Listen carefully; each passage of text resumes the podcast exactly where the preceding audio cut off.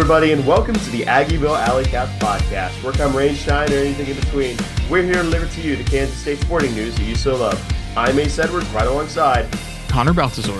And welcome to a very special Ask the Alley Cats episode in celebration of us getting 1,000 followers on Twitter. So thank you to all of you who follows us, follows or followed us on Twitter. It's really funny because the moment we got 1,000 followers, it maybe took us three hours to get like 1,050.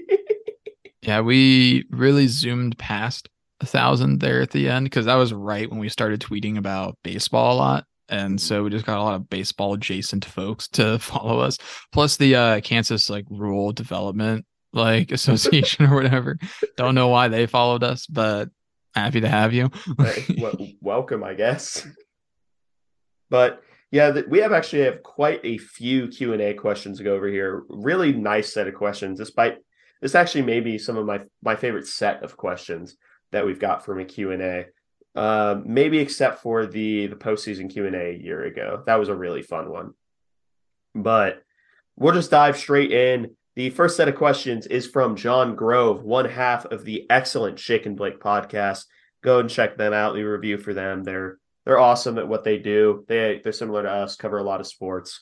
But the first question from him is what sport would be funniest to add a mandatory amount of alcohol to? So I'm taking this from the perspective of this has to be both for fans and participants. And there there are two ways that you could go here. Funny and harmless and funny and harmful. I'm going to go funny and slightly harmless and I'm actually going to change up the answer to uh like because uh, Connor and I naturally talk about questions like in passing before the episode just to you know kind of get a general idea so we're not meandering the entire episode like we're kind of doing now. But uh I, I say we me. I'm gonna go with drunk rugby. Can you imagine just people absolutely blasted playing rugby and the fans are blasted as well? Like, well, are, are they not already? well, the fans it might not be a change, but the the players yeah. may be a little different. No, yeah, that that would probably be a little bit different. I did see a really funny clip of rugby a few days ago where some fan was yelling at a guy who like set the ball up for a kick, and he said like you're like leaning too far right. You need to compensate left, and then he did, and the kick went in. The fan like like gave him like a lot of credit for it, or the, the, the player gave the fan a lot of credit. I just thought it was funny that he yeah, like took the time to actually hear this like fan, and the fan was right of all things. But I that's a good pick. Yeah. All right. What about you, Connor? Um, I went through a few. I was torn between, and I also I did take this from the perspective of it being the participants that are consuming a mandatory amount of alcohol and I was torn between F1 racing and alpine skiing, and both would definitely be harmful as opposed to to your perspective of slightly to mostly harmless. Like the only people getting harmed would probably be the participants in the actual sport. Whereas with mine, like there may actually be fatalities, like in the spectators. like so, there may be a few strays caught. Yeah, literally and figuratively. But um, I, I I think I'm leaning alpine skiing here. Uh, I have no real reason for that, um, other than I just think that'd be kind of funny to think about. But I F1 racing would be a really good pick as well. Of course, uh, adding a mandatory amount of alcohol to very difficult driving. uh, that that that's my perspective right now. Yeah, if if you're one of those people that watches racing for the crashes, that would you would have a kick in my version of F1 like you would you would have the time of your life watching my style of F1 racing. You'd be eating good. yeah.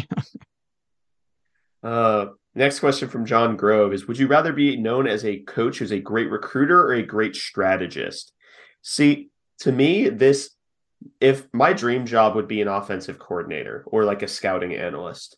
So I, I don't want to be a head coach. So this one is actually pretty obvious to me because I'd rather be a great strategist as an offensive coordinator and just kind of let let the offense speak for itself. And and of course this is assuming that if you're great at one, you're terrible at the other. Maybe it's just like you're great at one and okay at the other. But I don't want to be a coordinator. So I that seems like a pretty clear answer to me.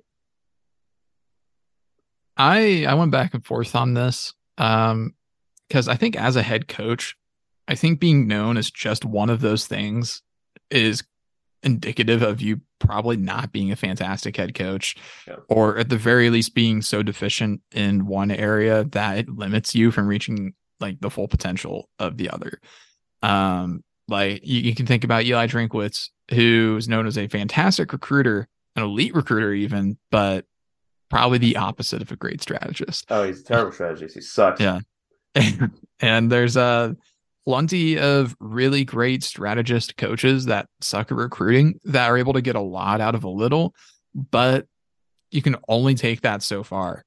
And at some point, Jimmy's and Joe's are going to compensate. And the best teams have coaches that are great at both of those things. But if I had to pick one, I'd probably pick strategist. Um, just because I think a great strategist can get further than solely a great recruiter. Mm-hmm. Like I, I I, I think that a team like that would be more consistently pretty good. Um, as opposed to a great recruiter where you're probably gonna have like some flash in the pan seasons, but if like one season the wheels fall off, then everything is just done. Like at that point. So I think I'm leaning great great strategist um in that regard. So I think we agree there. Yeah. Thank you, John. Next question is Cowpoke Cats fan. Uh, maybe not in your wheelhouse, but I'd love to hear an opinion nonetheless. The K State marching band is supposedly getting new uniforms this next semester. Do you have any design choices that you think would look especially good? I, I'm not creative when it comes to to uniforms, but the the idea that I came up with was to invert the colors. So white primary with purple accents as opposed to purple uh, primary white accents. That that was my big idea. Um, one thing I know this isn't like practical for like 90% of the games, but like um I do really like the uh, black ponchos that the band has. I think that they look really cool. That that's it. I know this is not answering your question at all, but like, that like that that's my my main comment on it. I guess if you wanted like an actual like design input, I think Aces is pretty good. Um, but other than that, I never really had a major issue with the uh uh, the uniforms, I guess. Uh, maybe I just didn't look closely enough at the uniforms, but I do I do like those ponchos um, for rainy days or maybe snowy days as well. Mm. Um, but beyond that, I'm not 100% sure uh, what differences to make because I'm just not super knowledgeable in what the uh, fashion trends are in the marching band sphere. So maybe maybe somebody can answer that for us and and let us in on some uh like what's next up in the marching band world for uniform design. Yeah. So that is thank you from uh cowpoke cats. Next up is from sarah who designed our logo and definitely nothing else. Uh, if you could have a current k-state athlete play another sport who would you choose and why uh, I'll let you go first for this one because. I've kind of been hogging the firsts here. Yeah. I did tell her before this that I did have a really good answer for a former. Um, I would have wanted Xavier Sneed to be a wide receiver because I'm pretty sure he was a pretty highly regarded receiver recruit at a high school as well. I might be making that up, but I seem to remember him like being like an all-state receiver or something like that out of St. Louis. But a current guy, um, Keyontae Johnson, a tight end, is in the bad pick. Uh, Chiddi Obiazor, uh, he was a fantastic basketball player uh, up in Minnesota. Um, he's just a true freshman right now, so maybe throw him out there on the basketball court. Don't know if he's the type of big that Jerome Tang wants because he's like 6'6, 250. So he's more of like a Mack truck than yeah. like a rim runner. But maybe Jerome Tang could find a use for him since he's incredibly athletic. Other than that, Avery Johnson was all state basketball. Um, he I think was all state baseball as well. Yeah. Uh, so maybe you can find a use for him. Um, the baseball diamond if Pete Hughes is willing, because they definitely they they they can maybe use the help sometimes. But um, I don't know. There's a, there's a few solid uh choices for uh, current athletes. Yeah. Uh, for me, I'm I'm not going for effectiveness. I'm going for hilarity, and I'm gonna pick Uso Seumalo to play baseball. And every single time he goes up, I'm just gonna scream from the stands. His name is Big Vai, and he hits dingers. like him swinging the bat, it genuinely may look like a toothpick. Like he's swinging just a toothpick for him. He's a big man. And I would expect a 1000 slugging percentage from that man. Like he's either striking it out or he's hitting it to the football stadium. There's no in between. I, like, I would have high expectations for for power hitting Uso uh, on the baseball diamond. And if he collects walks, he's actually pretty fast. Like he is shockingly fast. We remember seeing that because he was in like for some like some weird snaps up against Oklahoma State. Gunnar Gundy ends up coming out of the pocket, and Seumalo is like one inch behind him at a full sprint. He is disturbingly quick for being like 6'3, 340. Like that no human being of that size should move with the swiftness that Uso moves with. And that genuinely left a mark on me. I, I I'm very concerned for my safety. and you're not even his target. no. No, I, I would be afraid of getting caught in the crossfire because what's going to stop him? nothing. There's nothing on this earth that's going to stop Uso Seumalo. yeah, I Thank you for that question. Next up is Punished Caleb. Uh, who would Ace and Connor's ideal ads to the next round of realignment be, if any? And how many teams would you get to before you consider it too many? Connor, I know you love realignment and your spreadsheets, so take yeah, it away. I really hope it doesn't come to the point that I have to make another one. Because every time to... we make a spreadsheet, a conference nearly dies. Yeah, maybe if we make a mega spreadsheet, the Pac-12 will disintegrate. Like maybe we're just not making them big enough. That that could be the problem. But I'll answer the second question first. How many teams uh, I think is too many? Uh, it's probably 16. I think that's kind of the commonly accepted. Like probably shouldn't go past that for a conference because at some point it just kind of loses its meaning. I mean, even the pro conferences don't go past 16 like for their leagues. Uh, I I, I think at this point the Arizonas are pretty obvious takes. Um, I think a lot of fans are pretty sour on Utah uh, and their fan base, uh, as am I, and as are most people with brains, unlike the Utah fans. So I, if the, and I, I'll put it like this: if they were a pretty, if they were a an actual financial ad, like if they would add value to the conference, then I would take Utah. Um, but if we didn't take them, I certainly would not be heartbroken. Yeah. Um, Colorado would be a take it or leave it. Again, if they add value or if they bring some great benefit to the Big 12, then sure. But if not, that's whatever. Um, definitely take the Arizonas. I think those are obvious takes at this point. If they want to come, I think we should take them. And then beyond that, I think you're looking at if the ACC falls apart, which doesn't seem likely because I think their grant of rights is pretty strong. But if something ends up happening with them, because the talks with the ACC have been all over the place the last few weeks. There's been stuff about Pac-12 mergers. There's been stuff about them poaching the Pac-12. There's been stuff about Florida State trying to leave. Like I, I don't think anybody really knows how the ACC is doing. Um, my general opinion is that their contract really sucks which is everybody's opinion because their contract does suck. Yeah. Like they're com- getting completely lowballed by ESPN. They're locked into that contract for another like 13 years, and they're they're kind of screwed on that front. Which it is what it is. Um, but if we could potentially get some ACC schools to fall into our lap, great. I doubt that happens. But other than that, skim the top of the G5, see if there's any value there, and if not, then just stop at 14. And yeah. don't don't feel the pressure to add teams just to add teams. Um, and take the Arizonas and then any other Pac 12 schools, Washington and Oregon, vet them pretty hard. Really make sure they want to be there because the last thing you want to do is add them and then they just start to the Big Ten immediately because that I think would be pretty bad for the Big 12 because then we just kind of look like a stopgap between like larger conferences and it really, I think, harm the image of the conference. But at least consider them like kick some tires around on them, but I don't imagine that going anywhere. It seems like the Arizona, if anything happens, the Arizonas seem to be the most realistic. But yeah. ideal, ideal, I'd love to add Oregon and Washington, like if it was possible, competition wise. Yeah, I it's for me the ideal was I'm I'm not I'm not really too interested in Oregon and Washington just because I think they'd be kind of mercenaries.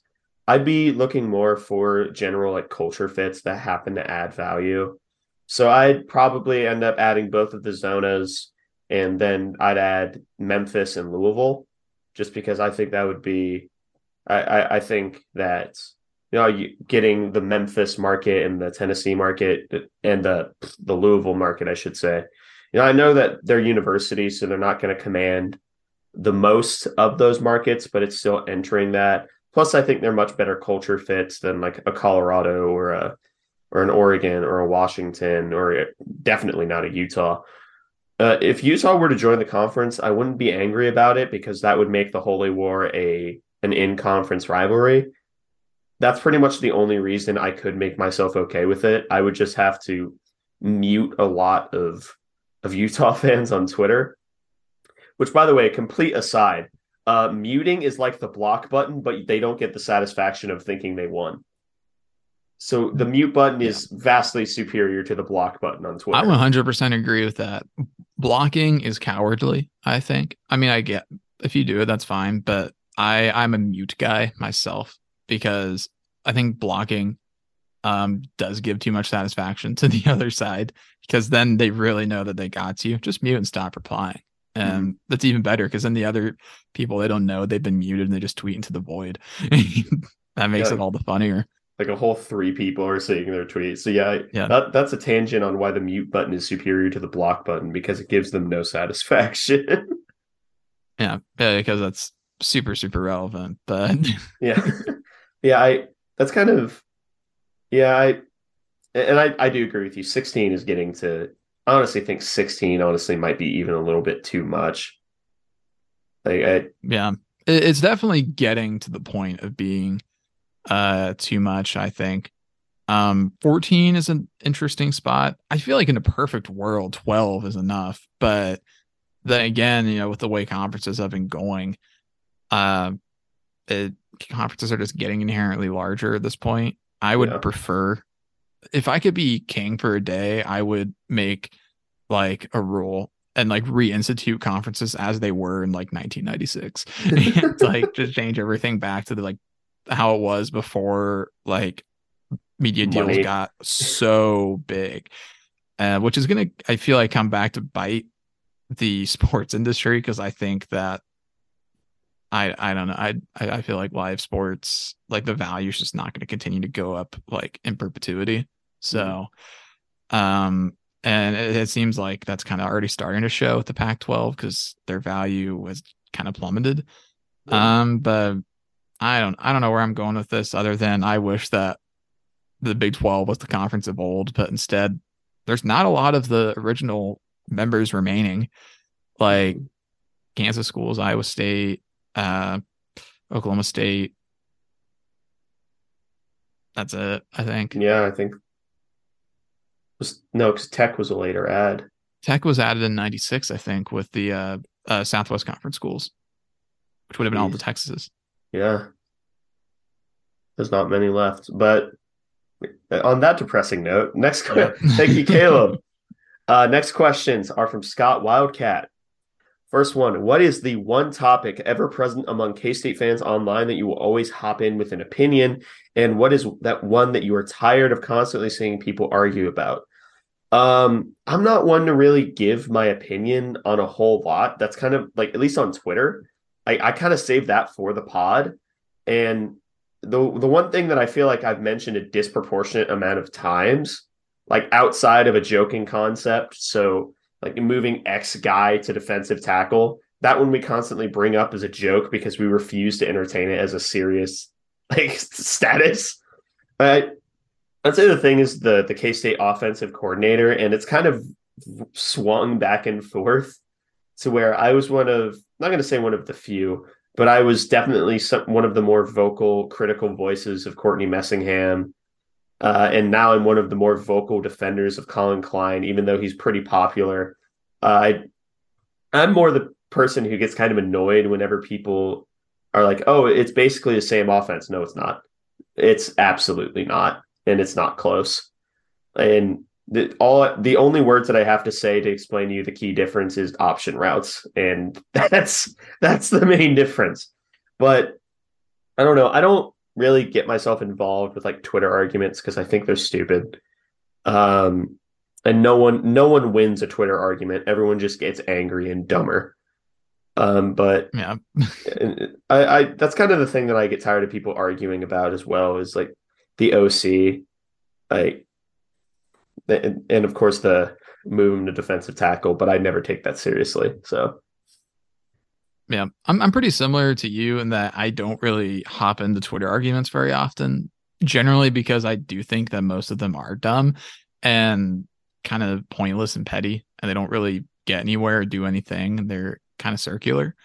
Um, I I enjoy seeing them occasionally, but I I generally observe from like thirty thousand feet and don't really interact too much in them.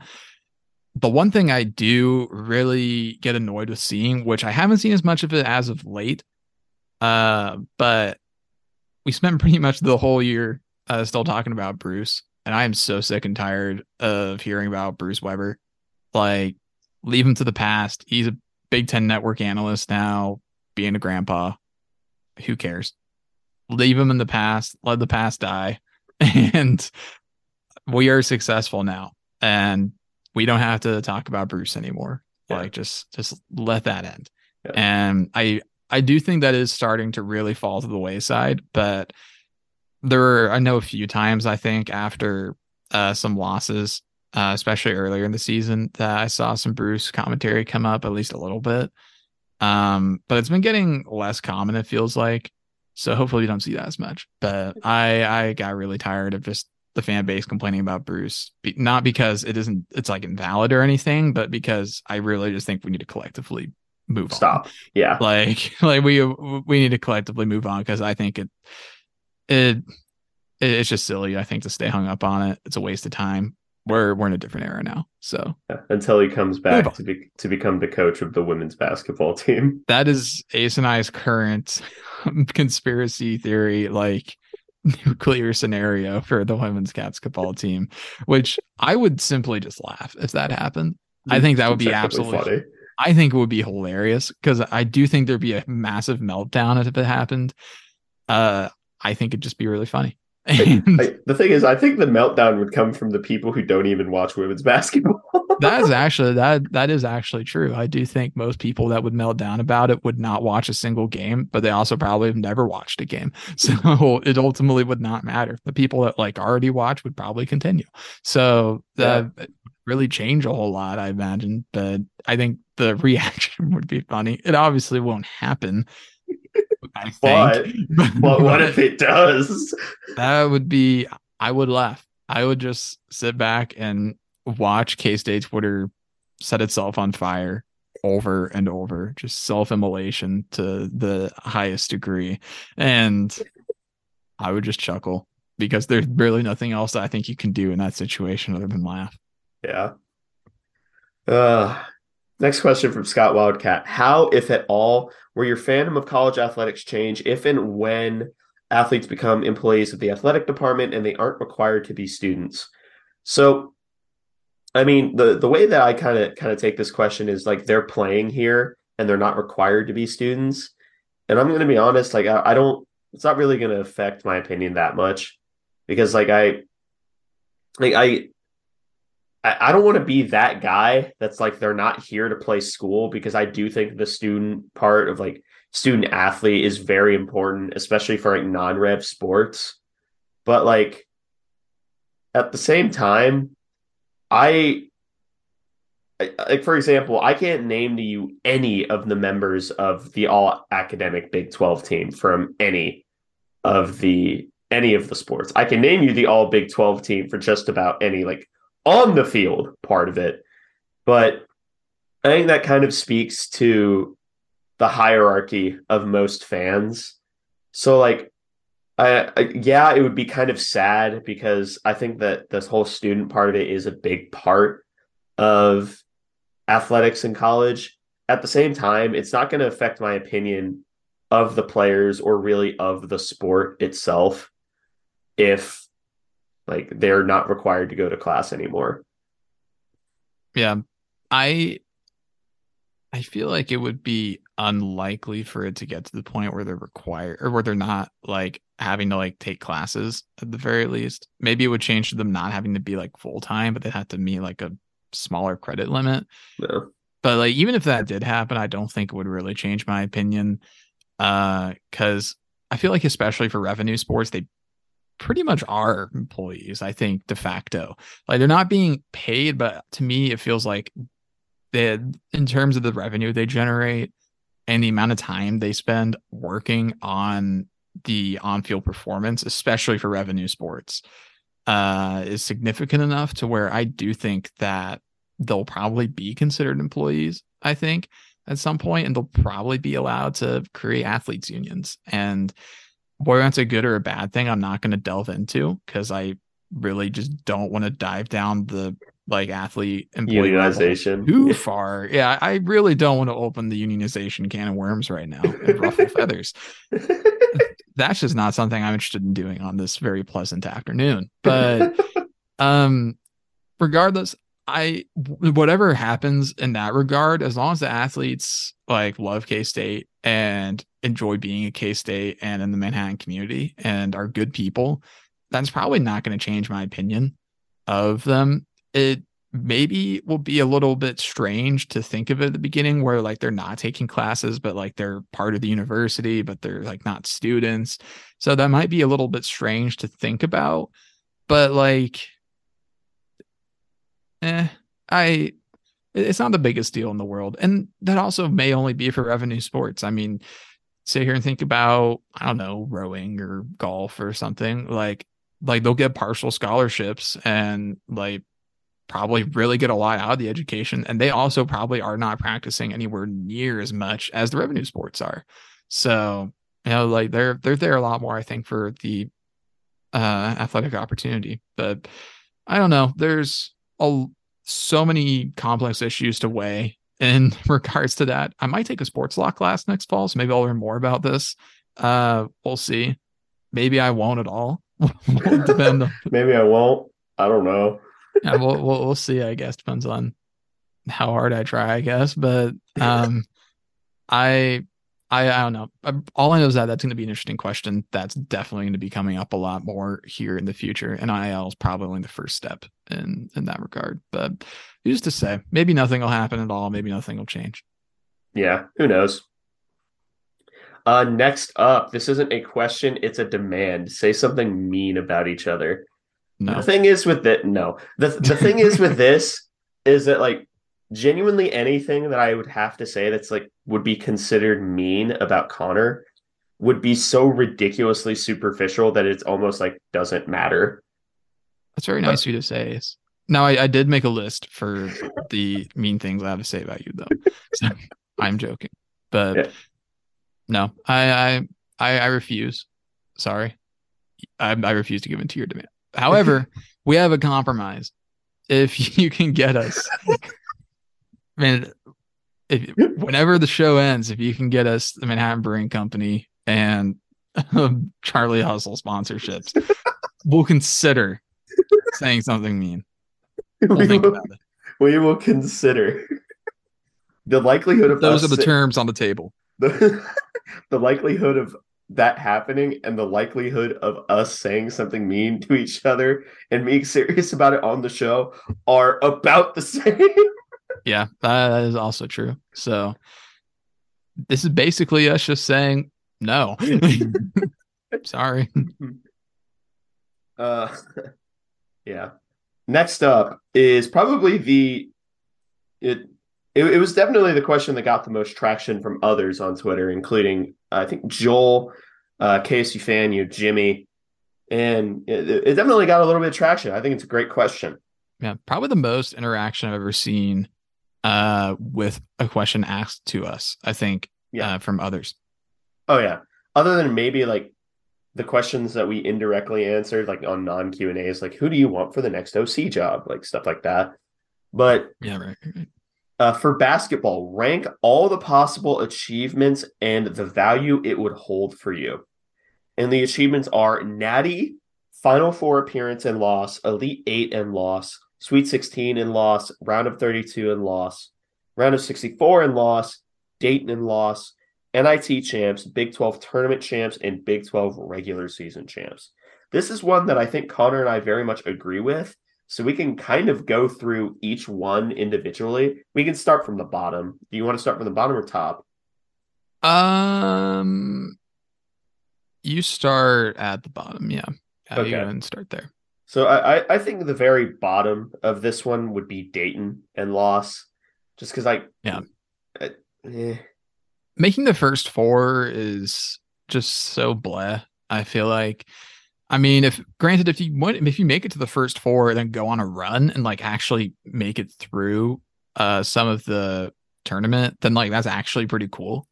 But that doesn't happen a lot. I feel like I think Oregon State did it a couple years ago.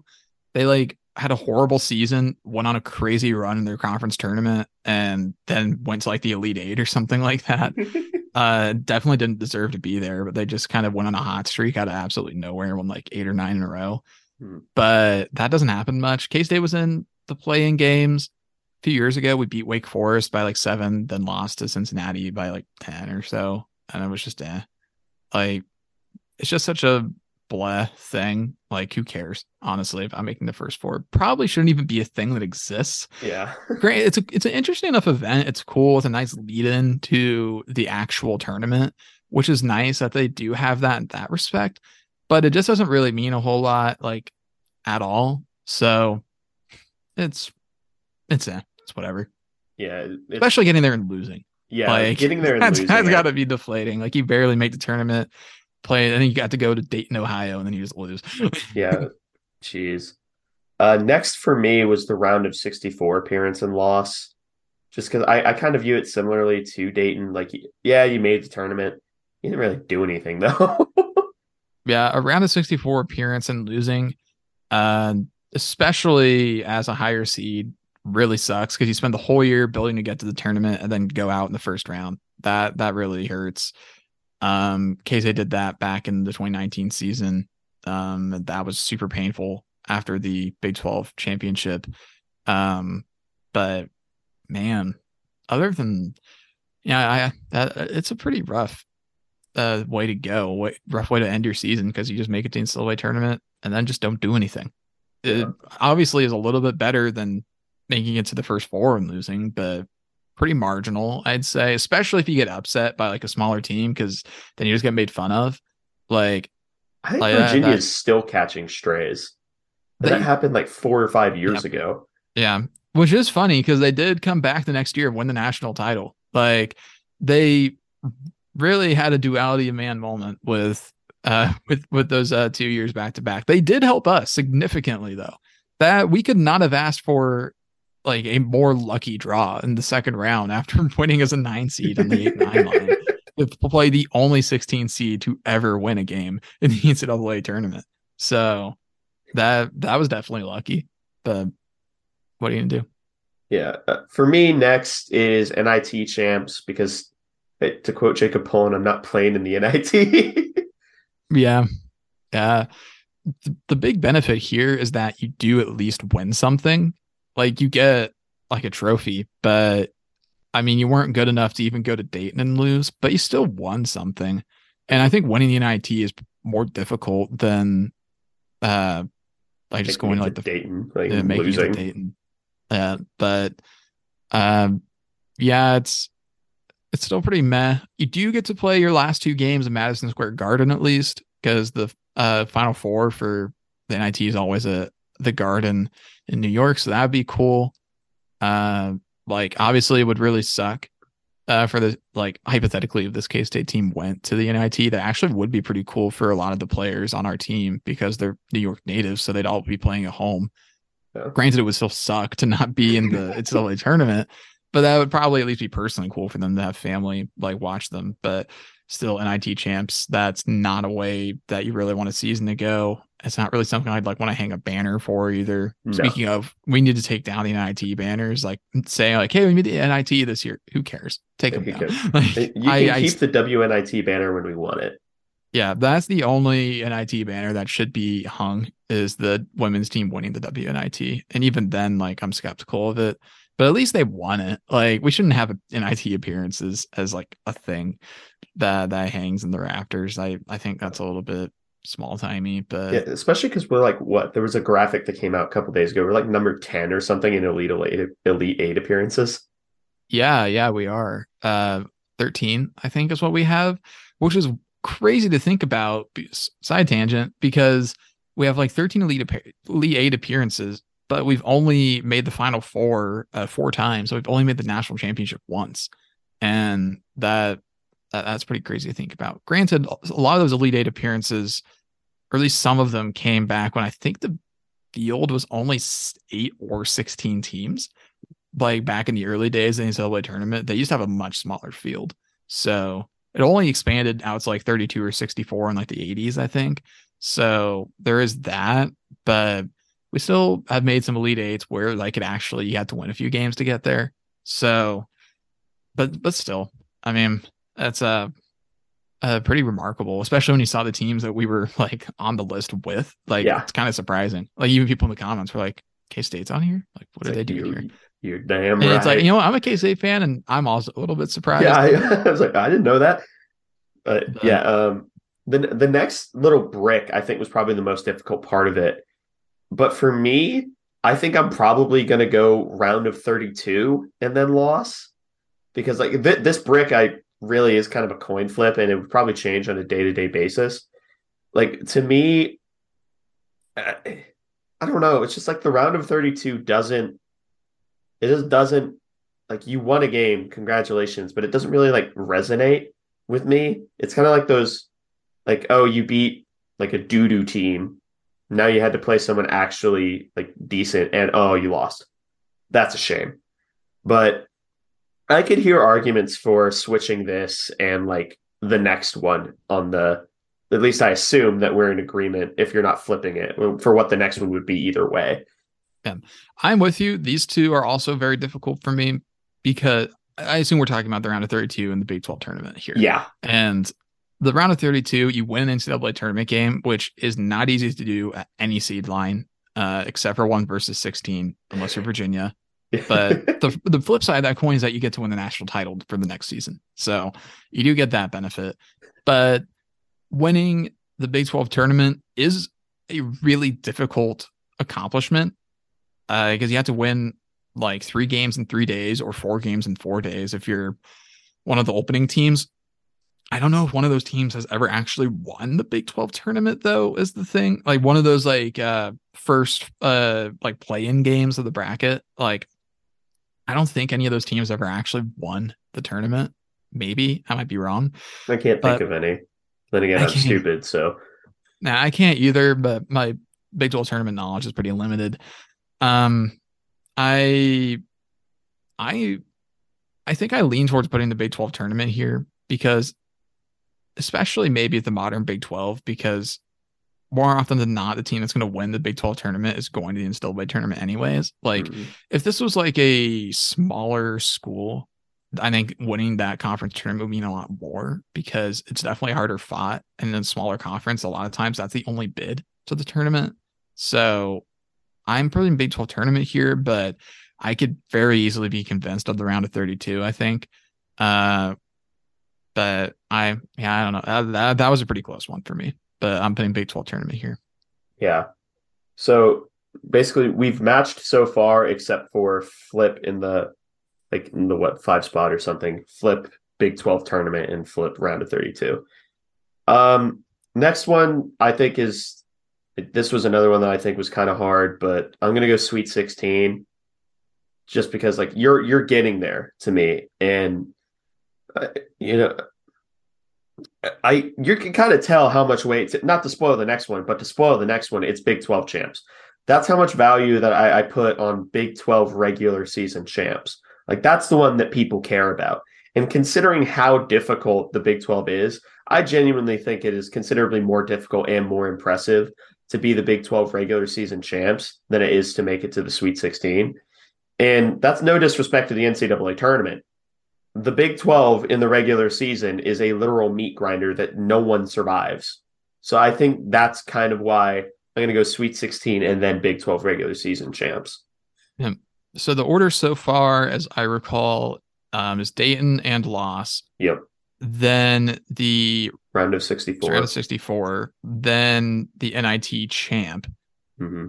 Then after that, I had Big 12 tournament and then round of 32. Mm-hmm. And then, of course, round of 16 or Sweet 16 uh, naturally comes after that. Um, so I'm throwing it there. There wasn't much consideration for me with the Big 12 tournament championship because I think I value that even more than you, maybe based off of what you were saying. Because I think you're putting it next after the Sweet 16. I might be putting it higher. No, but... I'm, I'm putting it like ahead of the Sweet 16. So like it's in between Elite Eight and Sweet 16. Oh yeah, I mean I'm putting it higher than that. Oh, and, oh, yeah. I that's a K State specific thing. I do have reasoning for it, but yours is not wrong. Like, like I just have like a very. I'll put it like this: if we advance past the Elite Eight, I think that maybe my champs would then go down in value. But there's a reason that right now I value the regular season championship more. But back to Sweet 16, we've gone here before, um, recently, uh, twice since 2010. Uh, we've been in the Sweet 16. Hopefully, we can get back there this year. Knock on wood. Um, but I mean, once you get to that point in the tournament, that's where everybody starts to really take notice. I think, with the exception of if you get like a massive upset, uh, people will notice that. But um, no, Sweet 16 is where you really start to get your great teams that emerge and your like Cinderellas that are really making their runs. Uh, so there, there's a, a lot to really value with the Sweet 16. I won't linger on it for too long because I think most of the discussion is going to be for the next few. Yep. So for me, it goes Sweet 16, Big 12 championship, and then Elite Eight. For me, it's a uh, Sweet 16, Elite Eight, and then Big 12 championship. Then I imagine we both do Final Four than Natty. So oh, yeah, Natty. Yeah, Natty's, no, actually, obviously, Natty's Final Four over the Natty. Of course, but yeah, obviously Natty's at the top uh, of the list. Final Four right before that, but then our main point of contention is that we have the Elite Eight and the Big 12 championship flipped. So you you argue first, and I'll argue again. Then you can rebut if you feel like it. I guess I don't know if you care, but so for me, the reason why I'm going to go Elite Eight and then Big Twelve is yes, you get the or or uh, Big Twelve and then Elite Eight is because yeah, you get the the recognition of winning the Big Twelve, which is considered near universally correctly to be the most difficult like basketball conference in the country. And you know, obviously, it's a massive deal. It's a big deal, and it's a meat grinder that everyone in this conference like. You, you don't really get it until you either watch every Big Twelve game or you are a fan of the team in this conference. With that being said, I think the national attention that comes with winning an Elite Eight is overall just slightly better for the brand of of K State. Plus, I you could say I, I think the biggest counter to to K State, like as a fan, and the thing I get most annoyed with is like, okay, you can have success in XYZ conference. Like, what's your national like recognition? Which is why the the natty and the natty argument doesn't make me angry. It's just kind of annoying to me because like I don't care if you have some like random track guy in the 1940s. Like when like I don't care that you won a big like that you won a national title when track was segregated. I'm sorry, I don't care. But yeah. I, I I think the national recognition that comes with getting an Elite Eight makes it slightly more preferable than a Big 12 championship. It, and it's something that I could be convinced about as well, but that's kind of my reasoning. My stance with the Big 12 regular season champ and rightful championship because Big 12 tournament doesn't make you Big 12 champion. No. Uh, Big 12 regular season champ. Um, I put that over the Elite Eight primarily just because of how difficult it has been for K State to break through the Elite Eight. So making it to the Elite Eight and losing has devalued it for me because we've done that nine of the 13 times that we've gone to the Elite Eight. So that's why I value the Big 12 regular season championship over it because I do think that ultimately leaves a bigger mark on a season um, unless you just completely screw up at the beginning of like the NCAA tournament. But I mean, that's what gets you hardware. You get a trophy, you get a ring, um, and that's big. And that means that you played really good throughout an entire season. Um, and I don't think there's much argument that the 2018 2019 K State basketball team was a better team, like top to bottom, than the 2017 2018 team. It's just that the 17 18 team uh, happened to get hot at the right time uh, and was able to make do without Dean Wade, whereas Dean Wade getting hurt really derailed that 18 19 team. Um, but I, I I value that Big 12 championship a bit more than the Elite Eight appearance and loss. But the fine if the final four appearance is so much further uh in value, like much, much higher in value. Like there's a massive, massive, massive gap between Big 12 champions and winning the final four for me, or getting to the final four, I should say. Oh yeah. Um, because the Elite Eight has just kind of been that like like last door or one of the last doors that we've just not been able to get through because we haven't made the final four since 1964 i think is God. what it was like it has been a very long time since we, it's been 60 years uh since we uh made the uh made the final four um and we've made the elite eight uh, several times since then. I think at least four because we made it in 2010, we made it in 2018, uh, and we made it at least twice in the 80s because I know the Rolando Blackman team that beat Oregon State made it, and then the uh, Lon Kruger coached Mitch Richmond team made it, uh, then lost to KU, and they went on to win the national title, and that's when those two programs really diverged um, in terms of quality was that 88 season. But going back to uh, 1964, uh, um, we only had to win two games to make it to the uh, uh, the final four. Uh, we went 22 and 7 that year, 12 and 2 in conference play. Um, and we uh we swept KU that year as well. We beat them at home and in Lawrence. Then we beat UTEP in round one beat Wichita State in round two, and we played UCLA in the final four and lost. And then I think must have played like a consolation game against Michigan and didn't win that. So I think they used to do consolation games back in like the 60s because people cared about that stuff back then, but obviously nobody cares about it now. Yeah. Like, like if you get there and you lose, you don't want to play in a stupid third place game. Yeah. Like, yeah, this, it, it just doesn't matter. But I mean, UCLA was a buzzsaw back then. They probably won the Natty that year because they won it like every year back then. But I mean, that was the last time that we made it that far. And that's why just making it to the Elite Eight to me isn't more valuable than a Big 12 championship.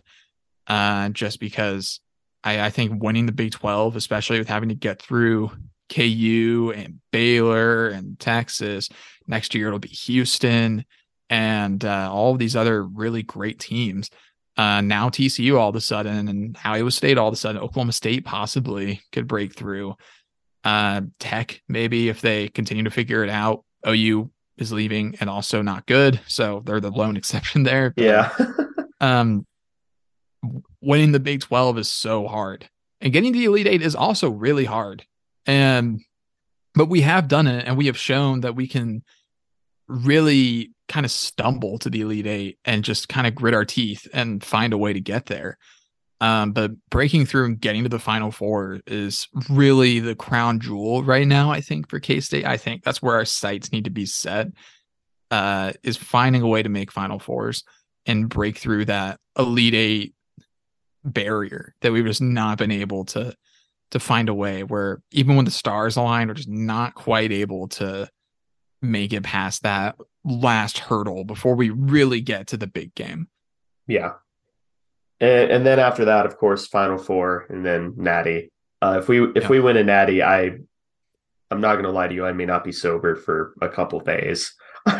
yeah, and the last time we made the Natty that was 1951, I think. That was a Ernie Barrett team. Yeah, we went to the title. We lost to by 10 to Kentucky. Uh, Wasn't that the, the Kentucky team that had like their entire roster was not eligible? I seem to remember hearing that there was like a lot of eligibility issues um, with that Kentucky team.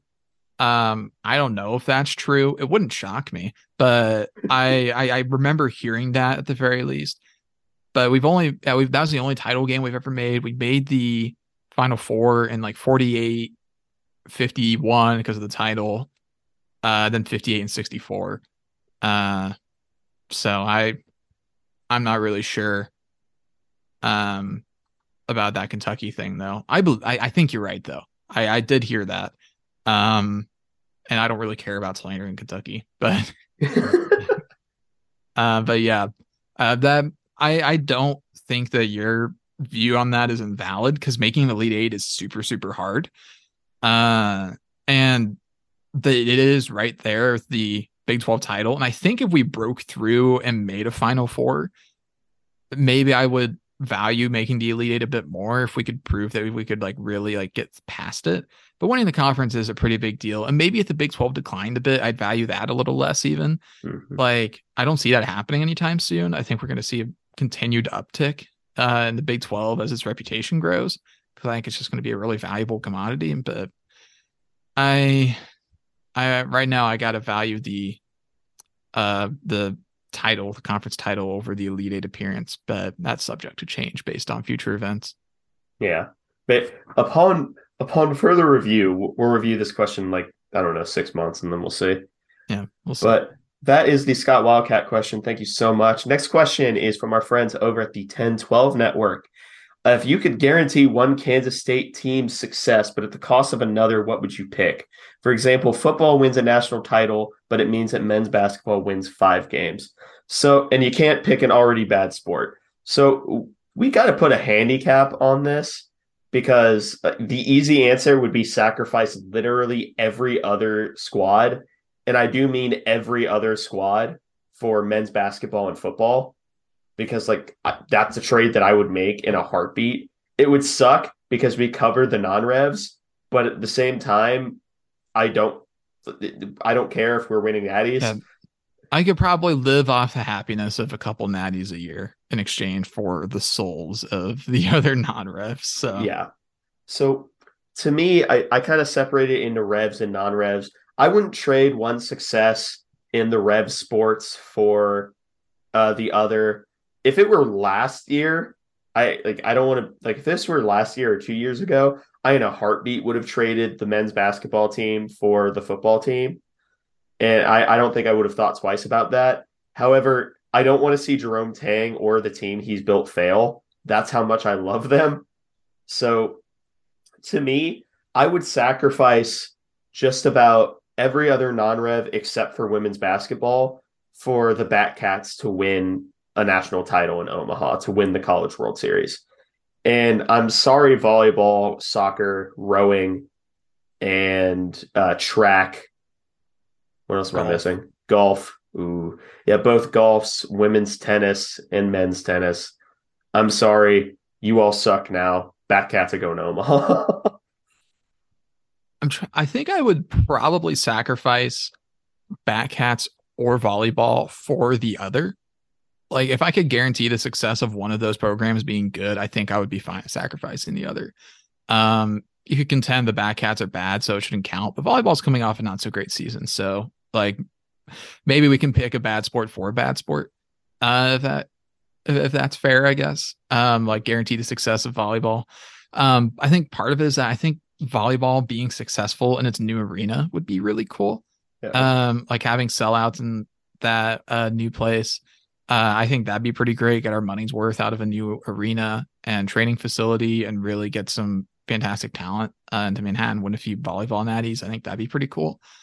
Um, other than that, um, probably like you said, sacrifice like a lot of the non revs for uh football. Or I I don't think I could like I don't know if I have it in me to sacrifice a sport or to sacrifice men's basketball for another sport right now because I think I, I just I don't I think I couldn't do that to Jerome Tang.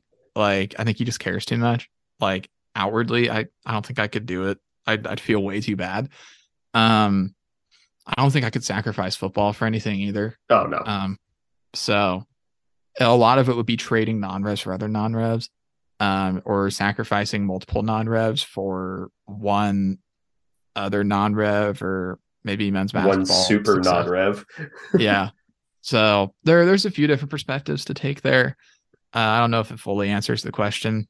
Um, like, and I don't think it'd be fair to package all like the like non-revs that people don't really pay attention to and be like, oh, I'm going to make the golf team suck for football to like win a national title. Like that, yeah. that's not really equivalent. But because the, the easy answer would be sacrifice every single non-rev and just push it into rev. Yeah, like which may happen anyways. But yeah, it, um, I I I'm not really sure uh, in total, but I would love to see the volleyball team um have some success under a new coaching regime in a new arena. I think this is a unusually good opportunity for the volleyball team to emerge um, and really take a step forward. Um, with everything's kind of lining up to really start a new era at the right time. So hopefully we can take advantage of that.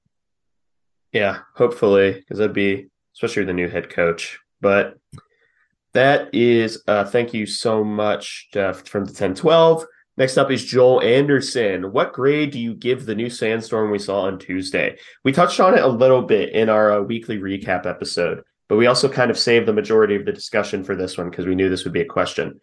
For me, I would give it a good, like solid B plus.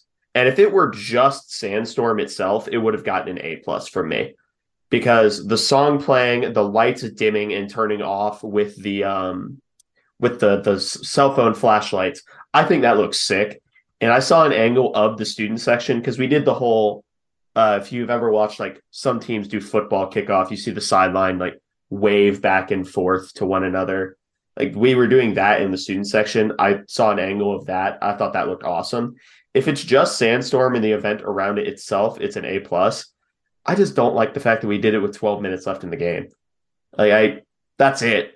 Like if we did that exact same thing with like six minutes or less, A plus easily. But given the timing of it, I'm gonna give it eh, maybe B plus is a little harsh. I'll give it like an A minus.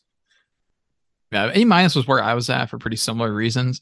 Cause I do remember seeing that Sandstorm like was starting like right at the right before they went to ad break. You could hear it starting. Um, and I was like, it's a little early for for Sandstorm. I I was a little bit surprised. They executed it perfectly, like you said. I it was as far as I can tell, probably the best Sandstorm that has ever been had. Um, I I mean, I I of course was not there for some of the early versions of it, like when Bramlage was really nuts. Um, but I I would say, yeah, an A minus, maybe an A. Timing, I think, is a big thing that you touched on that I agree with. The timing is off. Um, going back through the game, I don't know if there was a better time to do it. Like, I don't know if there would have been a better time down the stretch at all to do it, but I, I, I, still thought it was executed really well. Um, maybe there's going to be a really great time against uh, OU this Wednesday um, to get it done. Um, that would be awesome because uh, I want to send off the seniors with a fantastic environment and a big win because uh, they deserve it. But yeah, that that was pretty incredible, and all the videos going around of it on Twitter were awesome. Made me wish I was there. I am so so jealous of. Uh, I I told you before this year I really wish I could stay for another year because I felt like it was going to be a big sports year. Yeah. Uh, it's granted, it's been much better than I thought it would be, and I thought it was going to be a great year. But um, I I'm very jealous of everybody that gets to go and watch all these great sports teams day in and day out, like just a mile away from wherever it is they're staying on campus. So yeah, uh, pretty awesome time to be a K State student uh, and a fan of athletics. Yeah, I agree. It's not awesome. It's a great day to be a Wildcat. that is E Ma. E Ma. Wheat is better than corn. Anyway, thank you so much, Joel. Next question is from Casey Doyle. You all have a solid meme game. Thank you. Do either of you guys have a favorite K State meme of all time? Oh, that's actually kind of a toughie. The first one that instantly came to my mind when I read this was the lazy river. The the lazy river. I'm not sure if that's a specific like cats meme though. The lazy river connecting all the Big 12 schools. Uh, that was a big Go EMAW thing back in the day. Um, I didn't frequent Go EMAW, but I was on there occasionally, and there was a lot of lazy river references when I was there. Yeah. Uh, so that that that's been a Go EMAW thing for a long time. I don't know if it's still active over there, but that that's like probably the only free K State message board, and it's exactly what you'd think. And it's an interesting place, and uh, that that was I I think Go EMAW is the uh, origin site of the um Lazy River thing. That's also the origin place of uh Octagon of Doom. Um, I think that nickname originated on Go EMAW, uh, or at the very least from I think maybe KSU fan maybe started it. I don't remember exactly. Um, there there's some sort of stories. One of those two entities, maybe both, are involved. Um, but Go EMAW is a that's a that's a pretty important space in uh, K State lore, yeah. I guess. Yeah. Uh, another contender is Fargo Gene because Connor and I, every single time a hire is made, we jokingly say is like he went to Fargo once and is like, "Damn it, Fargo Gene, you've He's done it again." It. Fargo Gene back at it again. But uh, yeah, uh, Style go, Boys. Yeah, Style Boys. Like uh, that's iconic. Unfortunately, that one's not ours. We just, yeah. I think by proxy it became ours because we just kept posting it.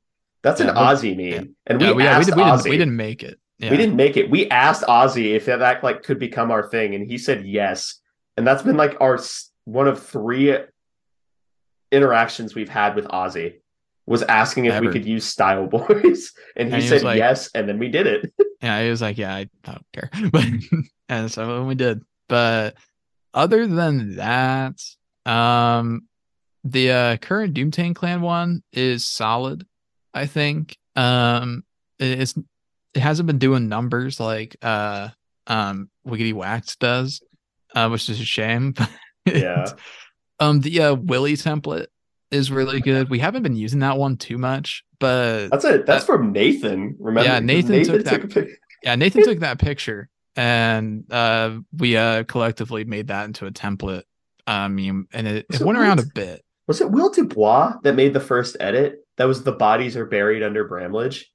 It might have been. I think I, I don't remember actually, but um, I, I think he may have. And uh, yeah, that that that's a really good one. Other than that, uh, there's plenty of uh, uh, really good like player memes um, that that have been made by plenty of members of the uh, KSA community.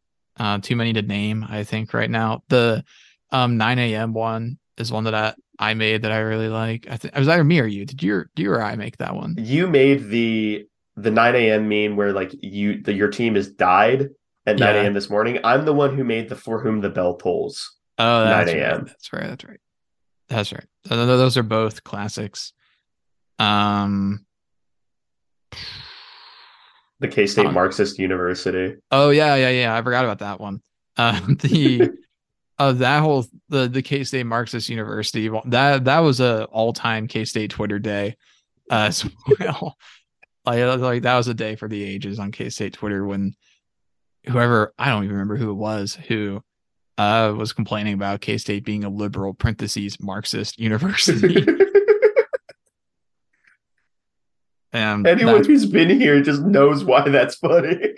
yeah, that that's fascinating take. Wrong, but definitely interesting. but yeah, I I think we could probably stop the list there because we could go on for a while oh, on yeah. uh, best K State memes, but that that's a pretty solid uh, contingent right there. The last one I'll say is the uh, the smiling or crying Willie from K State man. Oh yeah, uh, that's, that's, the last one I'll say. Uh, thank you so much, Casey. Next is from Greg Wagner. At appear uh, at this time, it appears Cats Hoops will have two open scholarships for 23-24 with a very nice incoming freshman class and uh, red shirts. What, if any, positions do you expect the staff to focus on adding through the transfer portal this spring? Uh, for me, I'm going to go with a solid forward to try and marginally replace what KJ does. You're not going to replace KJ fully. You're just you just not. But you're you have to hope that you can find someone who can do half of what he does, and then hope someone else can pick up the other half on roster. And then to me, the other one is a, a big, like just a big, basically, because uh, we are losing Bebe. I'm not sure if Gasson is back. I think he might he is, be. Yeah. Okay. Gasson Gasson has more eligibility. Yeah. Okay. But I, would still look for a defensive big to kind of replace Bebe because Jerrell Colbert, while he did have the five blocks up against Washburn, he's sort of an unknown commodity, and I just have a sneaking suspicion that he's a better offensive big. I don't. I I have nothing to back that up. I could be wrong and stupid, uh, but I, I I'd look for I'd look for a guy to replace what KJ does, like at the wing or like as a, a forward, and then a um a big. That's what I'd do at least, Connor. Um, there's a few decent options uh that that we can consider here. Um, yeah, Jerrell Colbert did have those five blocks uh against Washburn and, and did in nine minutes, and uh, which is just hilarious. And then I think he had a couple dunks to uh give with it, but um, I think one thing to consider is a ball handler, a veteran ball handler, because we're losing Markquis Nowell, and beyond him, we don't really, and then Desi as well. So there's not really going to be a ball handler other than Dai Dai Ames um, for next year. And while I do really like Dai Dai Ames, I don't want to put the trust of the entire offense into uh, a true freshman. So I would like it if we could go out and get, at the very least, a uh, um, guy that can come in and like fill in. Ideally, you could go in and get uh, a guy that can come in and start and allow Dai Dai to learn and grow without having to carry the load uh, fully. So I I'd love that. Um, a big would be nice. Um, other than that, I think you're probably looking at best player available. Yeah. Um, I, I think your first need is ball handler slash maybe defensive big, depending on how we feel on Taj Manning and Jerrell Colbert. Um, but beyond that, maybe just a instant impact, high level transfer. Go out, find a guy that can just get you get you a lot of points night in night out because you have a lot of scoring to replace, and try and find a known commodity that can do a lot for you offensively. I know that's kind of vague, but whoever whoever we can get that fits that description or mold. I don't really care what position they are. I don't care if it's like a seven footer uh, or a five seven guy again. If we yeah. if we can go back to the state of Arkansas and get another uh, small point guard for all I care, so long as we can find someone that can produce at a high level, yeah, and uh, really do some good for this team. I think that the experience of having Keese and KJ as a very high level transfers uh, that do really good things uh, and, and, get incorporated early and often um, should help us in the transfer portal in the off season. Uh, I think we're done at high school level, unless like some like five star just says, "Hey, I'd like to come to K State," and, and, then we would probably say, "Okay, okay, but, sure, welcome." But I don't think that's happening this year. So, um, probably look to add a point in the transfer portal. Probably look to add a post player in the transfer portal, and then you're looking at who is really good and wants to play basketball at K State after that point. Uh, just see uh, who you can kind of latch into. Uh, probably want a shooter, um, somebody that is consistent, a consistent offensive presence and can do a lot as a high level talent. I agree. So thank you for that, Greg. Uh, next question is from Chase Miller. What would be the most interesting or odd matchup in the NCAA tournament for cats and men's basketball? Well, if we play Xavier again, I may not be able to be reached for several days. Um, outside of that, like interesting, I would enjoy playing Nevada again, just because I think that would be. I think Nevada's good, and I always I'm a sucker for non-conference rematches against teams that you know are good. So we won't be seeing LSU in uh in Baton Rouge in the town that was so nasty. Katrina avoided it, but I'm sorry, I'm still angry at LSU. but it's but yeah, I, I I think that's it for me. Yeah. Nevada. LSU is definitely not making the tournament. Uh, oh, shame! What a shame. they are cats, by the way. they are two and fourteen in uh SEC play right now. They won their first game and they won their second most recent game and they sandwiched that with a 13 game losing streak in conference play. Good. Yeah, I agree. They did beat Vanderbilt at home uh, recently. That's about it. Um, but yeah, so LSU is not going to be a problem. Um, but yeah, um, getting Nevada again, they've been pretty solid this year. Uh, 22 and 7, 12 and 4 in uh Mount West. Uh, they've been good. Uh, so that would be a potentially fun matchup. Um, interesting. Yeah, Xavier would be one. Uh, I'd say Wisconsin because we played them a lot in the tournament, but Wisconsin may not make it. They're 16 and 12, 8 and 10 in the conference in Big Ten. Uh, so it's not looking like they're gonna make it at this point in time. Um, I'm not really sure uh what the what their net ranking is or anything right now, but it, it seems like they're on the outside looking in at this point. They just lost to Michigan. Uh, so probably not making it. But yeah, the Xavier would be one because I in terms that K State Xavier Sweet 16 games, one of like the most iconic NCAA tournament games to ever be played. A lot of that's because of the Gus Johnson call. Uh, and it went to double overtime. Granted, that double overtime probably cost us the Elite Eight against Butler. And I truly think that 2010 team had a shot to make it to the uh, national title game uh, and would have put up a, a, good fight at least. But yeah, that, that that's a few. But um, I don't know. I'm I'm fine with playing whoever's in front of us. Really, I, yeah, I don't really care. I, I don't think there's a team that K State just straight doesn't stand a chance against in the tournament. Yeah, especially considering how we thought we were screwed against Baylor. Like we had completely written off any possibility of winning against Baylor at home this past weekend. Because uh, I think our our stance, like after we lost to OU, was against Iowa State, Baylor, Oklahoma State. We were probably going to go one and two, and we won all three. Yeah. And, and we we were like, we don't think we're going to beat Baylor. There's no shot. We probably don't beat Oklahoma State, so we would have just been happy with with Iowa State. But we end up getting all three, and I think the last three games have shown that K State, when focused and at full potential, could probably beat almost anybody. Hmm. Purdue terrifies me just because they're seven foot four guy. I don't know how we would actually stop him. like, I think the only option, baby, cut to, his knees. Yeah, pretty much. Like, or like have like Keys gnaw his ankles or something. yeah, yeah. Have have Keys like punch him in the abdomen or something. I don't know, or like jump up and like slap him. I don't. um, realistically, the only way I think that we would have a shot against Purdue is hope that they have a bad shooting day, which maybe, and then pretty much double team Edey the entire time and have Nae'Qwan uh, uh, guard him on the front and just try and do ball denial because he has really long arms and just don't want the ball get in. And if the ball does get in, just have Keys basically run at him and swat the ball. That's that basically be our best shot. Be a good uh maybe a good candidate for that then. Because yeah, he has ridiculous arms. He does. He has like a six eleven or seven foot wingspan or something like that. He's like six four. Like he's got super long arms. So he actually would be pretty good at that. Um so he could get some spot minutes there and be useful. Hopefully, we just don't have to play Purdue though. yeah, that'd place. be cool. I mean, unless I, we're playing them in the Natty.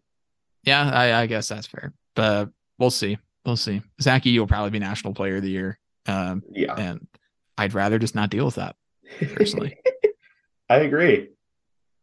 All right. The last set of questions is from Evan D. Schnanelak. And that is, first question Did Connor play any part in Ace coming to K State? Coming here, not really. Um, but growing my K State fandom, absolutely. Uh, and obviously, being a part of the show has been a part of it. But even before then, Connor and I would just talk K State sports for several hours at a time. Like everything that I know, or not everything, but like 95% of what I know about the history of K State sports is from conversations with Connor. So, like, I definitely like he didn't play a role in getting me here. Like obviously the fact that he was here was nice because I like my friends, but you know, it, it he definitely played more a role in making me the K-State fan I am today.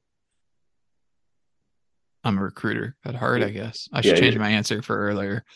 Uh, I'm not a strategist. I'm a recruiter. uh, next question is favorite soup. Uh, like a good, a good baked potato soup, like extra cheesy, a little bit of bacon in there, maybe a few chives, but like just a, a good baked potato soup for me. I know this is a lazy answer, but a classic chicken noodle's pretty good. Um, I don't know if it counts actually. Now I'm thinking about it. I like pho. Um, okay, like that that's pretty good.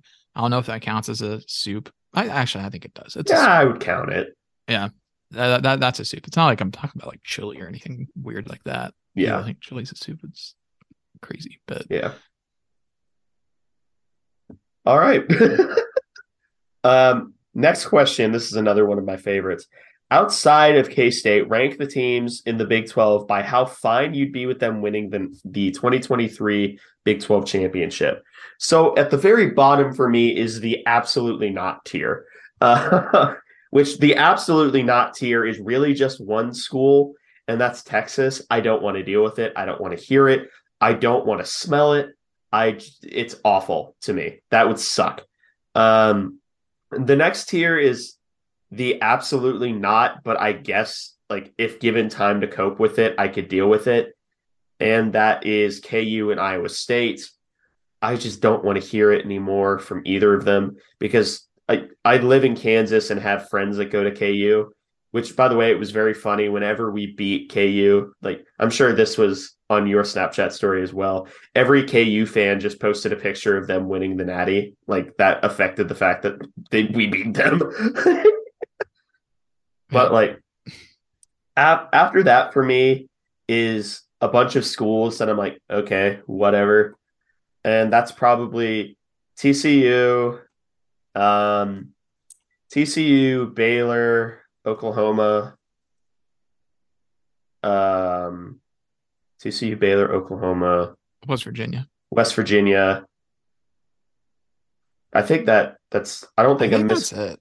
Yeah. yeah it, then the the others, the other two schools, I'm like, yeah, I'd be, I'd, I'd be happy for them, and that's going to be Oklahoma State and Texas Tech because like outside of Texas Tech's baseball fan base, which we've had very poor interactions with, uh, the the I, I, like Oklahoma State. I think Oklahoma State, K State, and Texas Tech are kind of kindred spirits.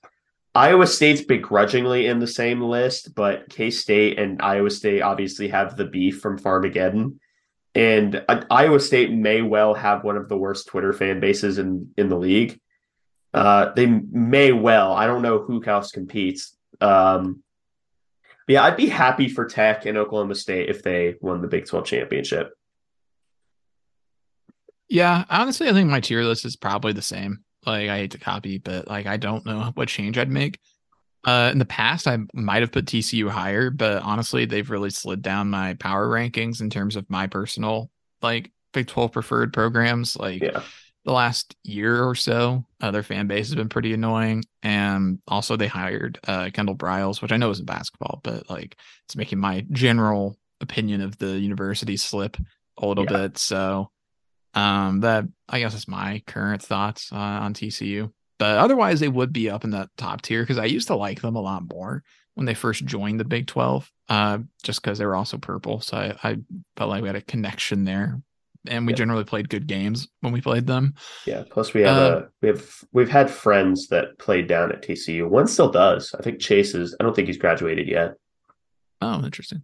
But um, I thought I thought he would have graduated by now. But um, I yeah, I I I I'd probably put Oklahoma State and Tech up in that top tier. Um, they obviously aren't going to win the Big Twelve this year, yeah. but uh, and Texas is without a doubt at the bottom. KU would be, but like nothing really changes if they win. Like they would just gloat as they normally would, and there wouldn't be a whole lot to say about it. And that that that basically be business as usual. So it wouldn't be anywhere near as annoying as Texas winning because I would hate for one of the uh departing schools to win in a major sport uh, right before they leave for the SEC. That would be really, really, really annoying. Yeah. So I'd rather they just not. Yeah, I, I, I agree with you. I, I don't want them to succeed in anything. Yeah. Uh, that's my thought on that. I I prefer they never succeed. uh, next question: Any favorite Batcats or women's basketball traditions you do? Well, uh, for me personally, the the Batcats tradition I do is I'm very loud, I'm very obnoxious, and I heckle people. Um, my proudest moment in probably my life happened. Oh, was it last year or two years ago? That would have been last year. Yeah, it, it was last year where it was some random. It was like one of our first games of the year, and a pitcher nearly hit one of our players, and he had like literally a 21 ERA. And I said, Your ERA is old enough to drink and you're trying to hit people. What's wrong with you?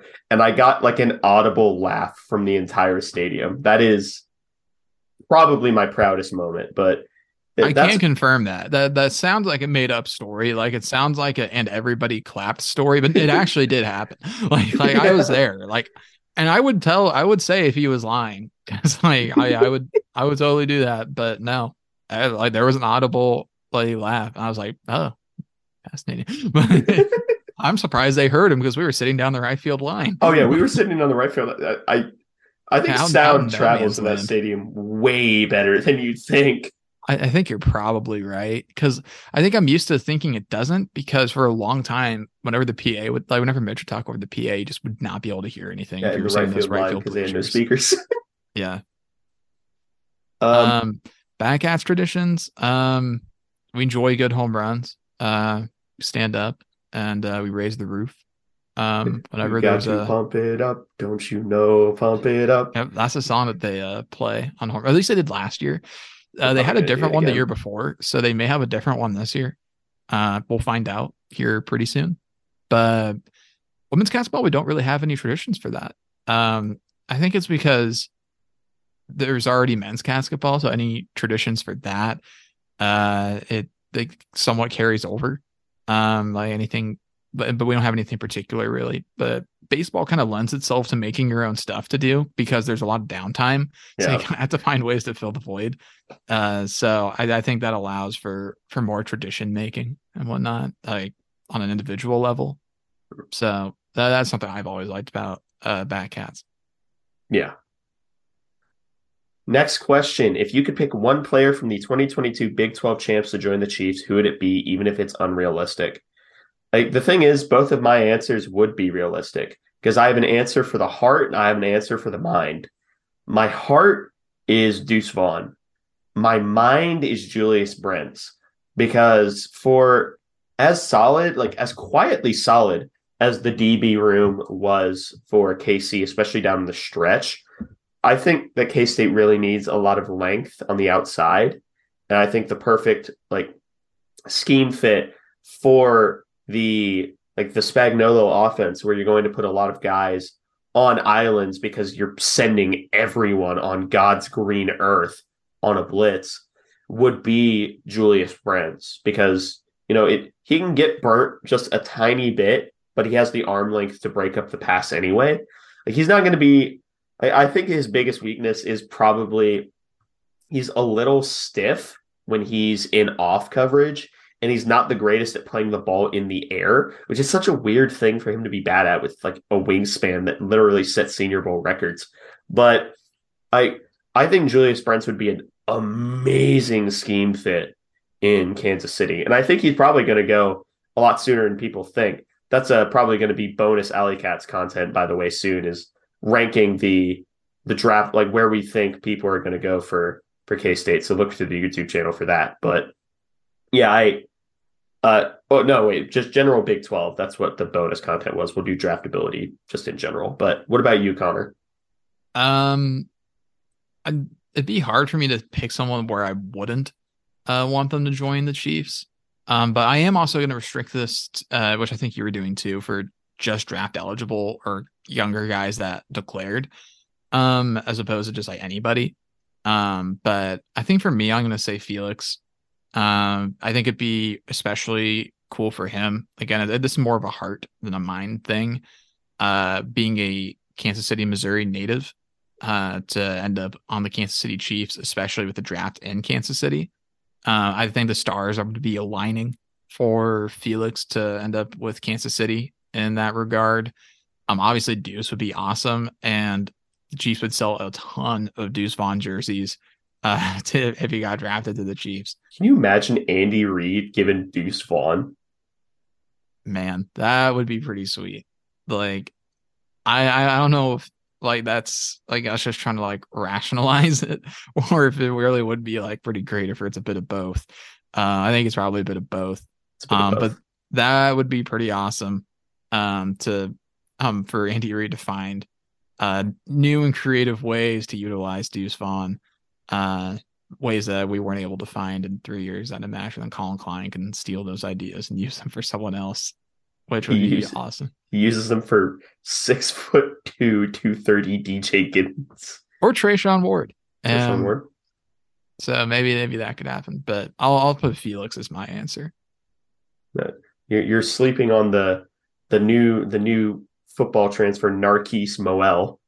Oh, you're right. I am.